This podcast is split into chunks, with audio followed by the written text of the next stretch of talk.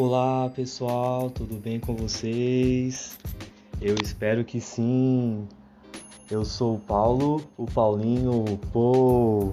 E no podcast de hoje nós vamos falar sobre um assunto muito interessante que você que é um aprendiz da língua portuguesa talvez pode estar se perguntando ou tem essa dúvida a respeito. Talvez você Talvez você em algum momento já se perguntou ou tem esse ponto de interrogação na sua mente sobre esse assunto. Então, nós vamos falar um pouquinho sobre esse assunto, falar um pouco sobre essas duas colocações na língua portuguesa que é comumente, que é normalmente e acredito que rotineiramente usado aqui no Brasil, ok? Então vamos começar com, com alguns exemplos. Vamos começar. Por exemplo, eu me aproximo de você e digo: Você está bem? Até aí tudo bem, porque eu usei o você está bem e o ponto de interrogação. Você está bem? Agora, Normalmente os brasileiros não vão falar você está bem. Normalmente os brasileiros dizem assim: você está bem?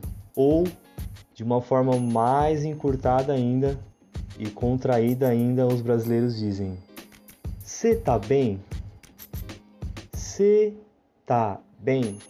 Então veja, nesse caso nós usamos três formas que significam a mesma coisa, que significam as mesmas palavras, só que em cada frase de, pergunta tem uma diferença de contração e que na verdade também seria um vício de linguagem.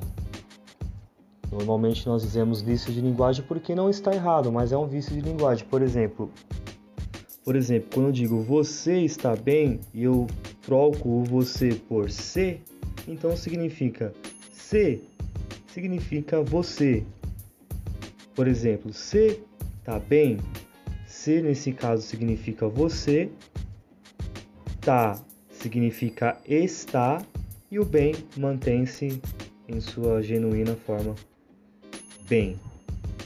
Então perceba, vamos repetir: você está bem? Essa seria a forma completa de se dizer essa frase, não usando contração e nenhum vício de linguagem. Mas no caso, normalmente os brasileiros vão mudar essa frase para "Cê tá bem?" Repetindo, "Cê tá bem?" Então, nesse caso, "cê tá bem" significa você está bem então aqui nós percebemos que você está bem se transforma em se tá bem. Veja, você significa se, está significa tá, ou em outras palavras, houve aqui uma contração do você para se e do está para tá, ok? Vamos para o segundo exemplo bem parecido, que significa a mesma pergunta, mas com uma outra forma, uma outra colocação, usando nesse caso como, a palavra como, ok?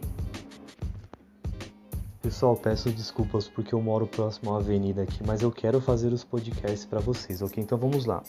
A outra forma seria dessa forma: Como você está? Como você está?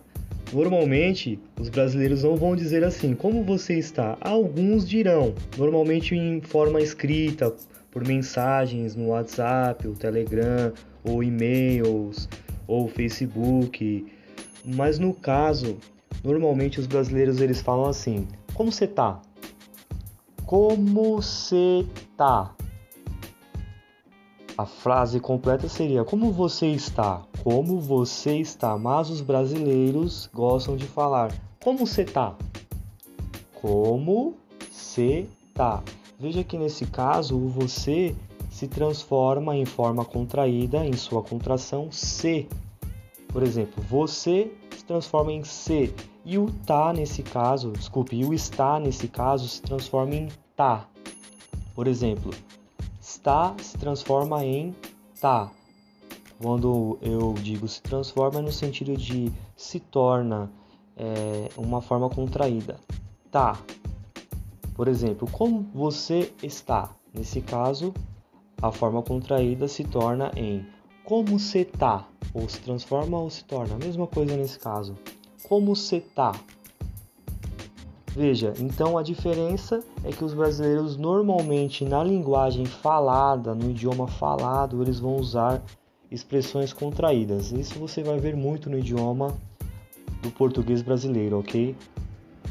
Então, quando você ouvir como você tá, significa como você está.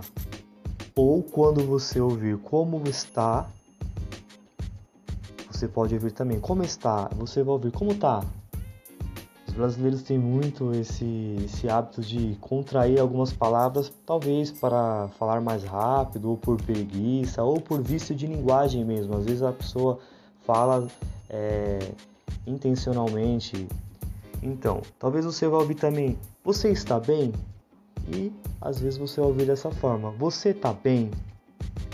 Então é isso, galera. Eu espero que vocês tenham gostado dessas dicas de hoje e nós vamos falar muito ainda sobre esses assuntos de contração das palavras em português brasileiro, ok?